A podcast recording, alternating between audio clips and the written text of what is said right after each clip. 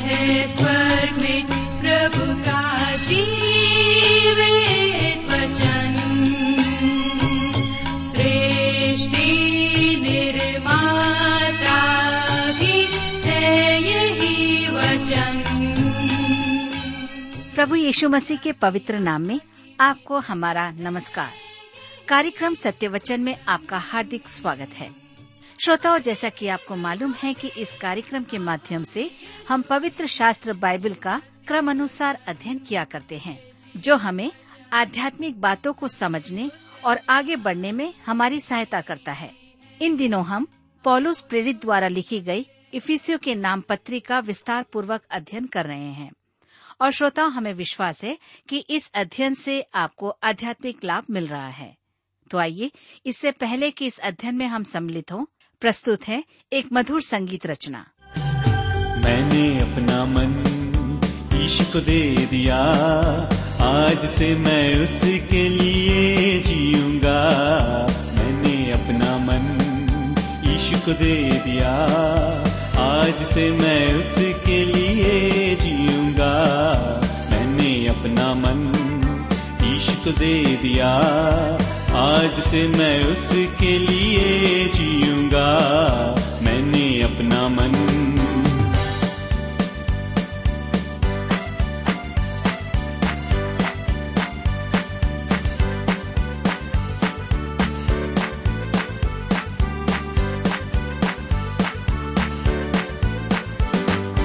यीशु ने निकाली मेरे मन की गंदगी। देखो मैंने आज पाई नई जिंदगी। यीशु ने निकाली मेरे मन की गंदगी। देखो मैंने आज पाई नई जिंदगी। मैंने खुशी पाई, मैंने शांति पाई, मुझसे जो कोई भी न छीन ले सके। हाँ, मैंने अपना मन यीशु को दे दिया, आज से मैं उसके लिए जीऊंगा। मैंने अपना मन यीशु को दे दिया, आज से मैं उसके लिए जीऊंगा। मैंने अपना मन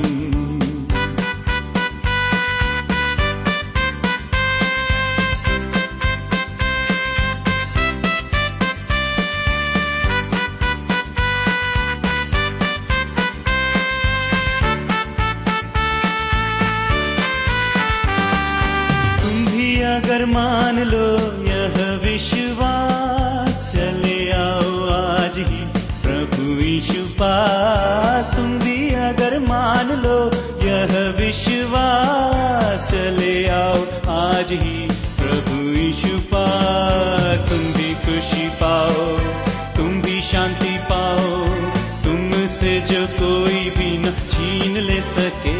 हाँ, मैंने अपना मन यीशु को दे, आज से मैं उसके लिए जीऊंगा। मैंने अपना मन यीशु को दे दिया, आज से मैं उसके लिए जीऊंगा। मैंने अपना मन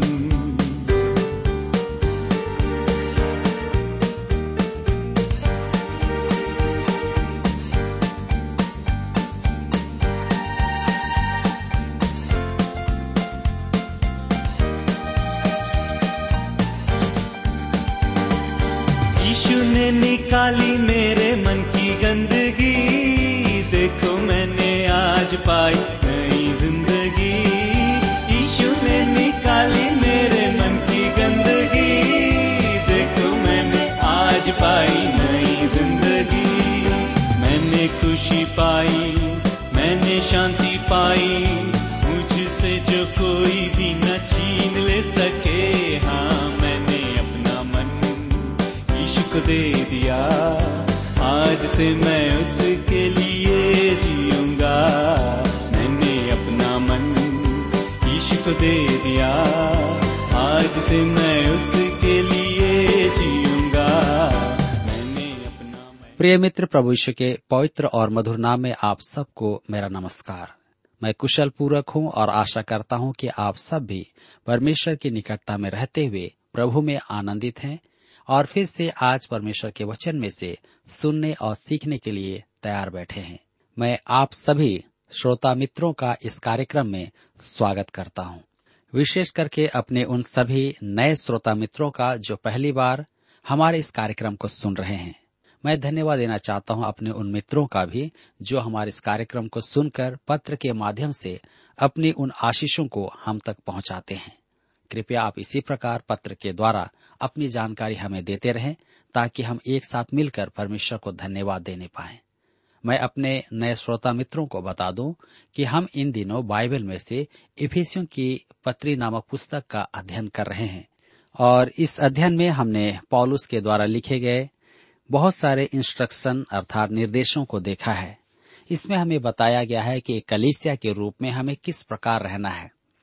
सर्वप्रथम हमें बताया गया कि पत्नी को पति के अधीन रहना है और हमें यह भी बताया गया है कि कलीसिया मसीह की दुल्हन है और मसीह कलीसिया का सिर है। और हमने आगे देखा कि बच्चों को हमें रिस नहीं दिलाना है, उनको परमेश्वर के डर और भय में, उनके ज्ञान में उन्हें बढ़ाना है। तब हमने और आगे देखा है कि एक स्वामी और एक दास जब मसीह में एक होते हैं, अर्थात जब मसीह यीशु को अपना उद्धारकर्ता ग्रहण करते हैं, तो वे एक दूसरे के साथ समानांतर होते हैं, भाई के समान होते हैं, कोई भी ऊंच नीच की भेदभाव नहीं होती है। और तब पौलुस ने हमें इस बात का भी स्मरण दिलाया है कि हमें कलीसिया में किस प्रकार से रहना है, हमें स्थिर रहना है और इस बात के लिए हमें परमेश्वर के उन हथियारों को बांध लेना है, क्योंकि हम एक योद्धा हैं, हम एक सिपाही हैं। हमारा युद्ध इस संसार के उन आत्मिक अंधकार की शक्तियों से है जो शैतान है। इन सारी बातों को हमने अब तक देखा है। आज हम अपने अध्ययन में आगे बढ़ेंगे, लेकिन इससे पहले आइए हम सब प्रार्थना करें और परमेश्वर से आज के अध्ययन के लिए सहायता मांगे। हमारे जीवित और सामर्थ्य दयालु पिता परमेश्वर, हम आपको धन्यवाद देते हैं आज के सुंदर और मधुर समय के लिए जिसे आपने हम सबके जीवन में दिया है, ताकि हम आपके जीवित और सामर्थ्य वचन का अध्ययन कर सकें। आज जब हम इफिसियों की पत्री का अध्ययन करते हैं, पिताजी हमारी विनती है कि आप हमें से हरेक को अपनी बुद्धि, ज्ञान और समझ प्रदान कीजिए, ताकि जो कुछ भी आज हम सुनते हैं, सीखते हैं, समझ सके, ग्रहण कर सके, अपने जीवन में लागू करने पाए। हमारी प्रार्थना उन भाई बहनों के लिए है जो बीमार हैं, निराश हैं, चिंतित और परेशान हैं। पिताजी आप उन पर अपनी अनुग्रह प्रदान करें, अपनी शांति और आनंद उनके जीवन में उंडेल दें। धन्यवाद प्रभु हमारी प्रार्थना सुनने के लिए। विनती यीशु के नाम से मांगते हैं, आमीन। मित्रों, आइए आप मेरे साथ इफिसियों की पत्री छह अध्याय उसके सोलह से अठारह पद को निकाल लीजिए। इफिसियों की पत्री छह अध्याय उसके सोलह से अठारह पद में लिखा है, और इन सब के साथ विश्वास की ढाल लेकर स्थिर रहो, जिससे तुम उस दुष्ट के सब जलते हुए तीरों को बुझा सको, और उद्धार का टोप और आत्मा की तलवार जो परमेश्वर का वचन है ले लो। हर समय और हर प्रकार से आत्मा में प्रार्थना और विनती करते रहो, और इसीलिए जागते रहो कि सब पवित्र लोगों के लिए लगातार विनती किया करो। विश्वासी का कवच या हथियार आत्मिक है, क्योंकि हमारा युद्ध आत्मिक क्षेत्र में हो रहा है। हमें इस कवच में स्थिर रहना है और यह कवच प्रभु यीशु है, यीशु जो जीवित है। अय्यूब की पुस्तक में शैतान स्वयं कहता है कि परमेश्वर अपने लोगों को सुरक्षित रखता है। अय्यूब की पुस्तक एक अध्याय उसके दस पद में लिखा है, क्या तूने उसकी और उसके घर की और जो उसका है उसके चारों ओर बाड़ा नहीं बांधा?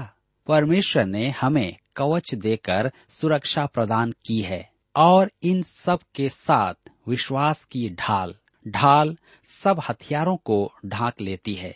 यह ढाल बहुत बड़ी होती थी, एक दरवाजे के बराबर। यह पैदल सैनिकों की ढाल थी। उसके पीछे खड़ा योद्धा सर्वांग सुरक्षित रहता था। मसीह उद्धार का द्वार और विश्वासी की सुरक्षा का द्वार है जो शत्रु को बाहर रखता है।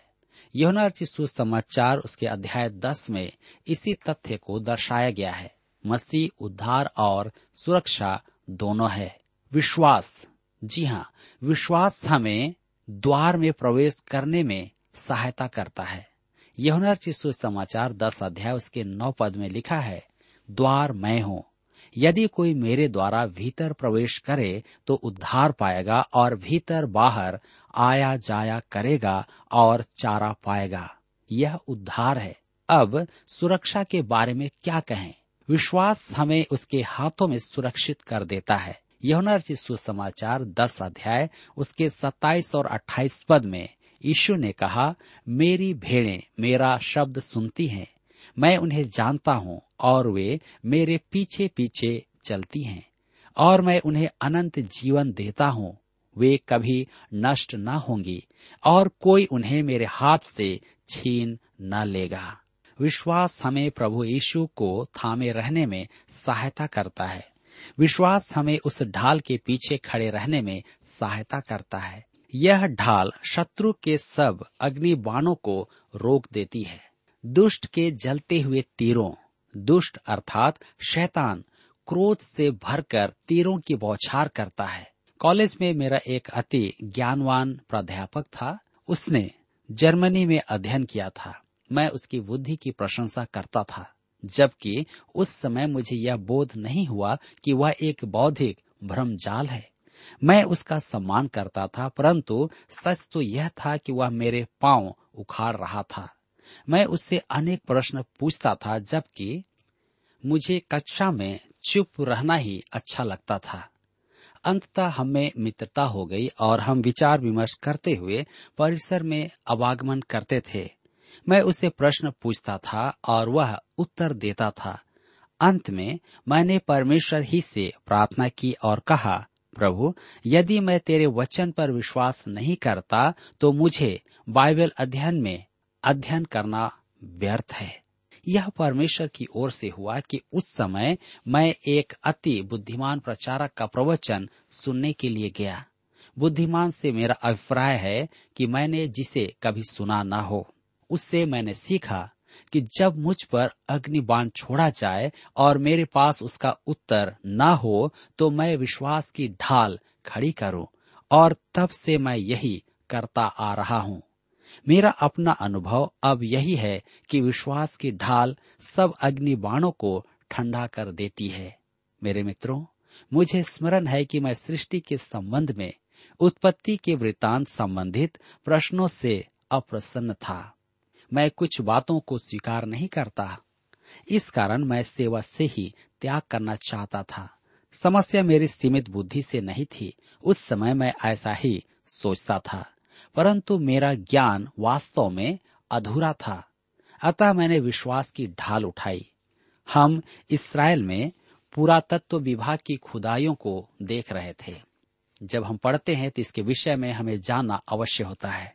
मेरे साथी ने मुझसे पूछा, यदि वे कुछ ऐसी बातें खोज निकालें जो बाइबल का खंडन करती प्रतीत हो तो आप क्या करेंगे?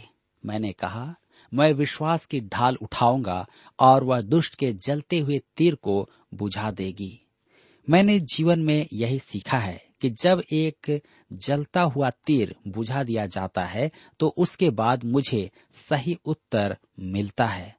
मेरे प्रियो, मुझे वह समय स्मरण आता है जब यूहन्ना के प्रति एक विवादित प्रश्न था, क्या यूहन्ना ने ही यूहन्ना रचित सुसमाचार लिखा है?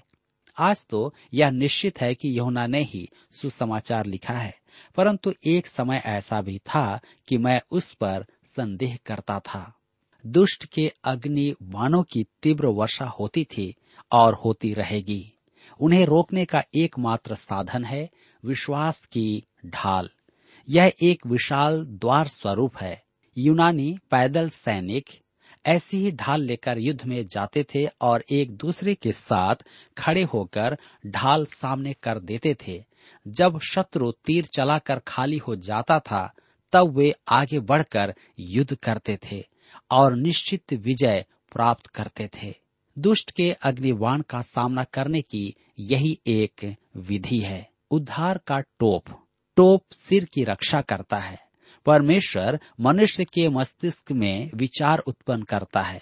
मैं मानता हूं कि परमेश्वर मन को प्रभावित करता है, परंतु वह हमारी बुद्धि पर भी प्रभाव डालता है। संपूर्ण धर्मशास्त्र में परमेश्वर ने मनुष्य की बुद्धि से तर्क की बातें की है।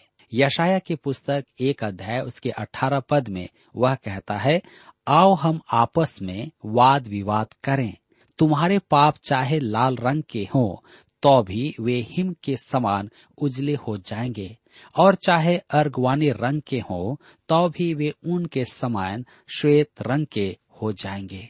और तब प्रेरितों के काम चौबीस अध्याय उसके पच्चीस पद में वह कहता है, जब वह धर्म और संयम और आने वाले न्याय की चर्चा कर रहा था तो फेलिक्स ने भयभीत होकर उत्तर दिया, अभी तो जा, अवसर पाकर मैं तुझे फिर बुलाऊंगा।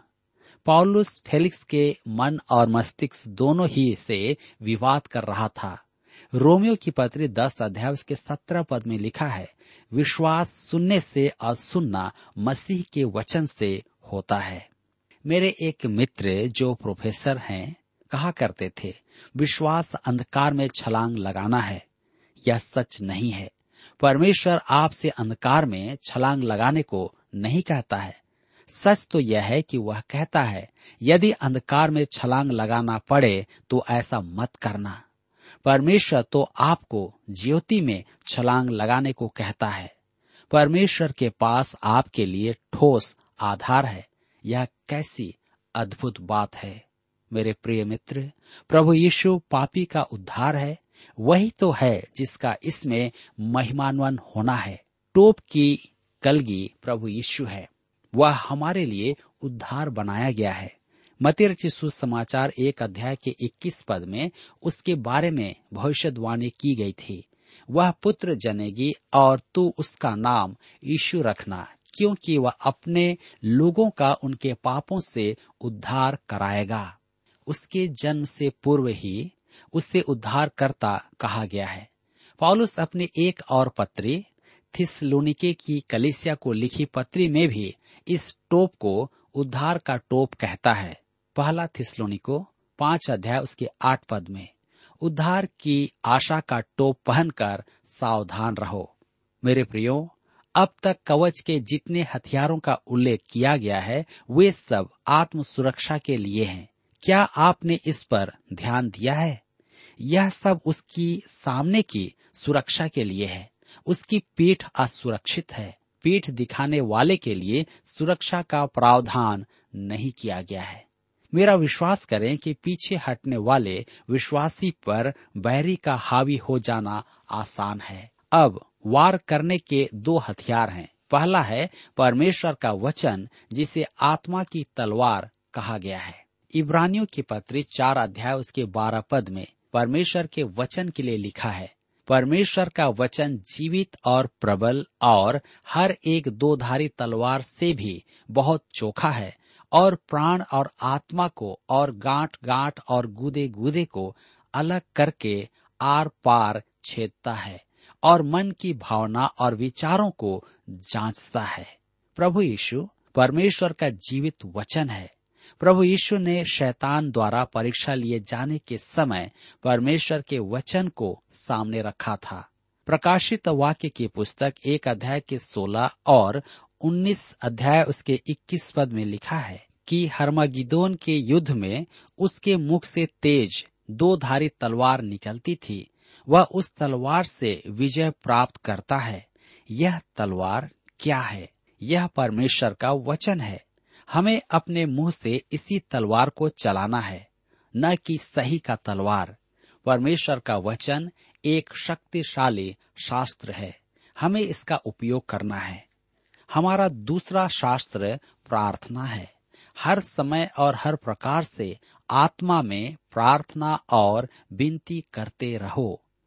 आत्मा प्रार्थना करने का अर्थ परमेश्वर को आवश्यकताओं की सूची पकड़ाना नहीं है। इसका अर्थ है कि हमें अपने बैरी को पहचान कर आत्मिक सामर्थ के लिए परमेश्वर को थामना है कि हम आत्मिकता में परमेश्वर की परिपूर्णता प्राप्त करें। पौलुस यहाँ प्रार्थना और विनती में अंतर प्रकट करता है। प्रार्थना आम अभ्यास है, परंतु विनती विशेष निवेदन है। सब प्रभावी प्रार्थनाओं को आत्मा में होना है। योद्धा का उदाहरण, पौलुस प्रभु यीशु का एक अच्छा योद्धा था। यहाँ हमारे लिए पौलुस के अनुभवों का उदाहरण है।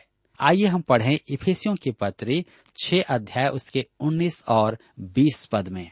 और मेरे लिए भी कि मुझे बोलने के समय ऐसा प्रबल वचन दिया जाए कि मैं साहस के साथ सुसमाचार का भेद बता सकूं, जिसके लिए मैं जंजीर से जकड़ा हुआ राजदूत हूं, और यह भी कि मैं उसके विषय में जैसा मुझे चाहिए साहस से बोलूं। ध्यान दे, मेरे लिए भी। अब पौलुस अपने लिए भी प्रार्थना का निवेदन करता है। इस पत्री के अंत में वह अपने विषय में कुछ कहता है। वह अपने वादी होने या देह के कांटे के बारे में विनती करने की याचना नहीं करता, परंतु उसका प्रार्थना निवेदन है कि उसे सुसमाचार की सेवा करने का साहस प्राप्त हो, सुसमाचार का भेद बता सकूं। सुसमाचार पुराने नियम में एक भेद था जो अब प्रकट है। नया नियम प्रकट करता है कि प्रभु यीशु सब पापों के लिए मर गया, दफन किया गया और तीसरे दिन मृतकों में से जी उठा। पौलुस इसी सुसमाचार को सुना रहा था। मैं जंजीरों में जकड़ा हुआ राजदूत हूँ। पौलुस ने आत्मिक युद्ध की चर्चा की है और यहाँ वह बैरी के संहार का अनुभव कर रहा है। लिखते समय में भी मैं उसके विषय में जैसा मुझे चाहिए साहस से बोलूं। पौलुस प्रार्थना का निवेदन इसलिए करता है कि वह निर्भीकता पूर्वक सुसमाचार को सुनाए। इफिसियों की पत्री छह अध्याय उसके इक्कीस और बाईस पद में लिखा है, तुखिकुस जो प्रिय भाई और प्रभु में विश्वास योग्य सेवक है, तुम्हें सब बातें बताएगा कि तुम भी मेरी दशा जानो कि मैं कैसा रहता हूँ। उसे मैंने तुम्हारे पास इसीलिए भेजा है कि तुम हमारी दशा को जानो और वह तुम्हारे मनों को शांति दे। तुखिकुस ने इफिसुस की कलीसियाओं को पौलुस का पत्र ही नहीं दिया, वरन उसने प्रेरित पौलुस के भविष्य के बारे में व्यक्तिगत जानकारी भी दी थी। इफिसुस की कलीसिया का पास्टर तुखिकुस आरंभिक कलीसिया में प्रभु यीशु के विश्वास योग्य सेवकों में एक उदाहरण है। प्रेरित पौलुस को उस पर बहुत विश्वास था। वह तुम्हारे मनों को शांति दे। तुखिकुस इफिसुस के विश्वासियों के मन में पौलुस के बारे में जो भय था उसे दूर करे। आरंभिक कलीसिया में भाईचारे का प्रेम पौलुस की इस पत्री की अंतर्निहित भावना है। पौलुस के मन में उन भाई बहनों के लिए गहरी चिंता थी। मेरे मित्रों, अब हम इस पत्री के अंत में आते हैं और इसमें हम आशीर्वाद को देखते हैं। सेना अध्यक्ष डॉलस मार्क आर्थर कहते थे कि पुराने सैनिक मरते नहीं, वे विलोप हो जाते हैं। पौलुस की विदाई का संदेश अब सुनिए। इफिसियों की पत्री छह अध्याय उसके तेईस और चौबीस पद में लिखा है, परमेश्वर पिता और प्रभु यीशु मसीह की ओर से भाइयों को शांति और विश्वास सहित प्रेम मिले जो हमारे प्रभु यीशु मसीह से सच्चा प्रेम रखते हैं, उन सब पर अनुग्रह होता रहे। मेरे प्रियो, पौलुस का शोक गीत दूसरा तीमुथियुस की पत्री चार अध्याय उसके छह से आठ पद में है। अब मैं अर्घ के समान उंडेला जाता हूँ और मेरे कूच का समय आ पहुँचा है। मैं अच्छी कुश्ती लड़ चुका हूँ, मैंने अपनी दौड़ पूरी कर ली है, मैंने विश्वास की रखवाली की है, भविष्य में मेरे लिए धर्म का वह मुकुट रखा हुआ है जिसे प्रभु जो धर्मी और न्यायी है मुझे उस दिन देगा, और मुझे ही नहीं वरन उन सब को भी जो उसके प्रकट होने को प्रिय जानते हैं। पौलुस प्रकट कर रहा है कि प्रभु यीशु के अच्छे योद्धा को कैसा होना है और उसके प्रतीक्षा में कौन सा प्रतिफल रखा गया है। अंत में वह दो गुना आशीर्वाद देकर समाप्त करता है। सुसमाचार के अधिकांश अक्षर इसमें काम में लिए गए हैं, शांति, प्रेम, विश्वास, अनुग्रह। यहाँ आशा का उल्लेख नहीं किया गया है क्योंकि विश्वासी स्वर्गीय स्थानों में है जहाँ यह सब पूरा हो गया है। शांति यहूदियों का अभिवादन शब्द था। पापी को परमेश्वर की शांति पाने से पूर्व अनुग्रह का अनुभव पाना है। यही वह शांति है जो सारी समझ से परे है। प्रेम पद तेईस में व्यक्त प्रेम का अर्थ है अन्य विश्वासियों से प्रेम करना। यह पवित्र आत्मा का फल है। पद चौबीस में व्यक्त प्रेम शब्द का अभिप्राय प्रभु के लिए विश्वासी के मन में उपस्थित प्रेम से है।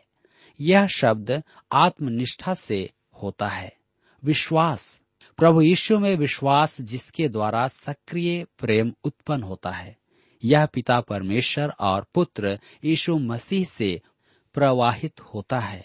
अनुग्रह शब्द इस पत्री का मुख्य शब्द है। इससे पत्री का आरंभ होता है, एक अध्याय उसके दो पद में, और पत्री का विषय भी यही है, दो अध्याय उसके सात और आठ पद में, और अंत भी इसी से होता है। यही परमेश्वर का अनुग्रह हमें उद्धार दिलाता है और हमें थामता है। मेरे प्रिय मित्रों, पौलुस ने इस पत्री के माध्यम से हमें बहुत ही स्पष्ट रीति से इस बात का स्मरण दिलाया है कि हम एक विश्वासी को अनुग्रह के द्वारा ही उद्धार प्राप्त होता है, और इसके साथ हमें मसीह के प्रेम और संगति में बढ़ने के लिए परमेश्वर के वचन को थामना है। हमें इस संसार में रहते हुए उन अंधकार की शक्तियों से युद्ध करना है जो कि देह और लहू से नहीं परंतु अंधकार की शक्तियों से है। आइए आज हम इस पत्री के वचन के अनुसार से अपने आप को तैयार करें, अपने जीवन को प्रभु के लिए अर्पित करें और निश्चय जाने कि आज परमेश्वर पिता अपने वचन के द्वारा से, पौलुस के द्वारा से मुझे और आपको समझाना चाहता है, स्मरण दिलाना चाहता है, ताकि हम उसमें और बलवंत किए जाएं, कठिन पल में हम स्थिर रह सकें। प्रभु आज के इस वचन के द्वारा आप सबको बहुतायत से आशीष प्रदान करें। आज यहाँ पर हमारे अध्ययन का समय समाप्त होता है और इसके साथ ही इफिसियों की पत्री भी समाप्त होती है। अगले अध्ययन में हम एक नए विषय के साथ उपस्थित होंगे। तब तक आप सब प्रभु की निकटता में बने रहें। प्रिय श्रोताओ, अभी आप सुन रहे थे बाइबल अध्ययन कार्यक्रम सत्य वचन। हम आशा करते हैं कि आज के इस कार्यक्रम से आपको आत्मिक लाभ मिला होगा। यदि आप परमेश्वर के बारे में और अधिक जानना चाहते हैं तो हमारे पास नया नियम एवं पवित्र शास्त्र बाइबल उपलब्ध है। इन्हें प्राप्त करने के लिए आप हमें इस पते पर लिख सकते हैं। कार्यक्रम सत्य वचन, T W R, post box number चार तीन एक शून्य, नई दिल्ली एक एक शून्य शून्य एक नौ। पता एक बार फिर सुन लीजिए।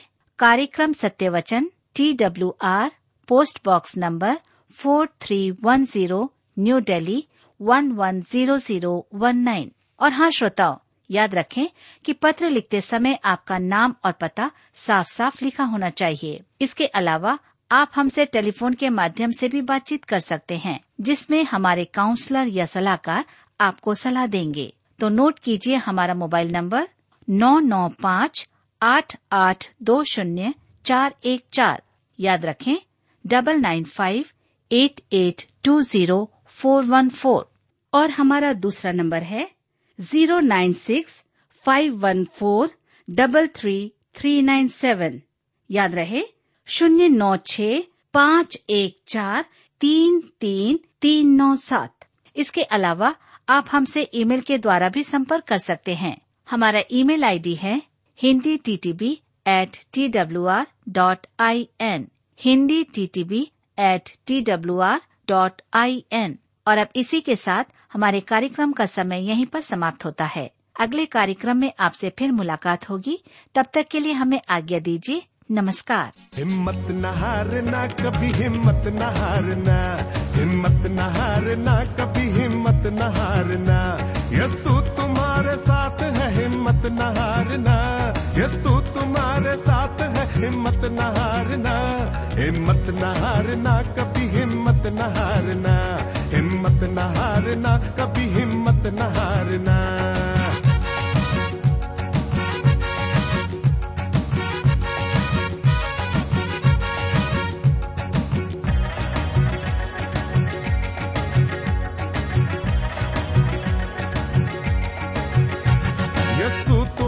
दोस्त है, हिम्मत न हारना, यस्सू तुम्हारा दोस्त है, हिम्मत न हारना, यस्सू तुम्हारा दोस्त है, हिम्मत